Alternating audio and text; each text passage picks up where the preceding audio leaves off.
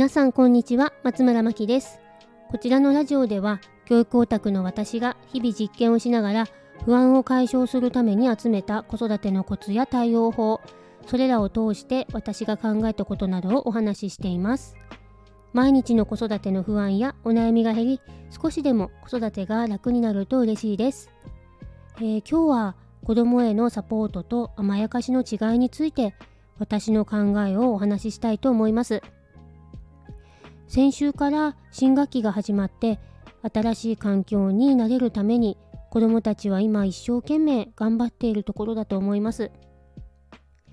サポートが必要なところは子どもによって本当に違いがありまして私の中では一番周りと比べてはならないところだと思っています。なので我が子に合ったサポートをしているだけなのに甘やかしているように周りに見られてしまったり反対に放任しているように見られてしまうこともあるかもしれませんではどこからが甘やかしになってしまうのか私が一つ基準としているのは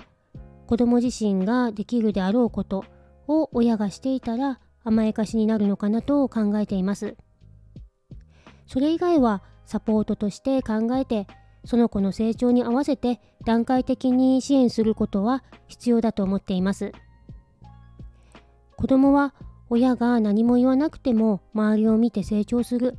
というようなことも言われていてもちろんそれも間違いではなくて大切なことなんですが周りを見てもどうしてもわからないことや理解できないことってあると思います。例えば運動に関しては周りを見て学ぶことができるけどソーシャルスキルについては少しだけサポートが必要で教えてあげると正しく理解することができる場合とかメンタル面でしたらくよくよしがちな子に気持ちの立て直し方を少し教えてあげるだけで立ち直りが早くなって気分の切り替えが上手になったりという感じですね。特別なスキルではないけど大人がこれまで経験してきた中で学んできた楽に生きる知恵のようなことをその子が必要な時に丁寧に教えてあげるようなイメージです。これは言わなくてもわかるよねっていうことでも子供って案外知らないことがあるんですよね。もしここで教えてあげなければ未学習になってしまうことがあるかもしれません。私の場合ですが息子が34歳の頃が、えー、早生まれだったこともあって周りの子と一番成長の差を感じてしまった時期なんですけど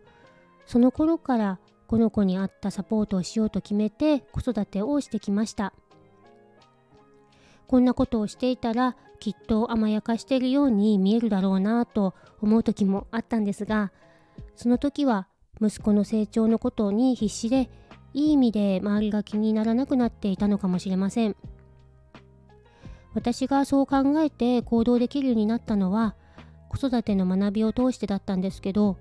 学んでいると周りと違うことをしていてもこれで大丈夫と思えるように少しだけ自信が持てるようになっていたんだと思います。少し脱線してしまいましたがサポートの仕方も様々ありまして例えば子供が何かに困っている場合一から教えるのではなくて子供の意思を尊重しつつ選択肢を提示して選ばせるようにしたりメリットとデメリットの情報だけ伝えて子供自身が決められるようなサポートもいいと思います。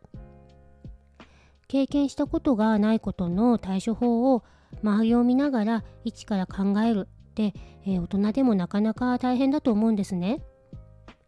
でも選択肢や情報があると自分の考えも入れながら決めることができたりすると思います。ちょうど息子の周りで、えー、最近起こっていることなんですけど一人の力のあるお友達が言っていることをあの全て正しいと思って周りのみんなで真似しているところが、えー、あるんですね。聞いているとその子の発言の中には間違いもたくさんあってそのような場合にも選択肢や違う視点を子供に与えて自分で考えて行動できるようになってほしいよねとママ友とよく話しているところです。ということでサポートと甘やかしのボーダーラインはその子によって全然違いましてある子には甘やかしになってもこの子にはサポートになるということもあると思いますのでママさんが思うお子さんに合ったサポートに自信を持っていただきたいと思います。こちらのチャンネルのご感想やご質問などありましたらコメントやレターからお待ちしています。それでは最後までお聴きいただきありがとうございます。松村真希でした。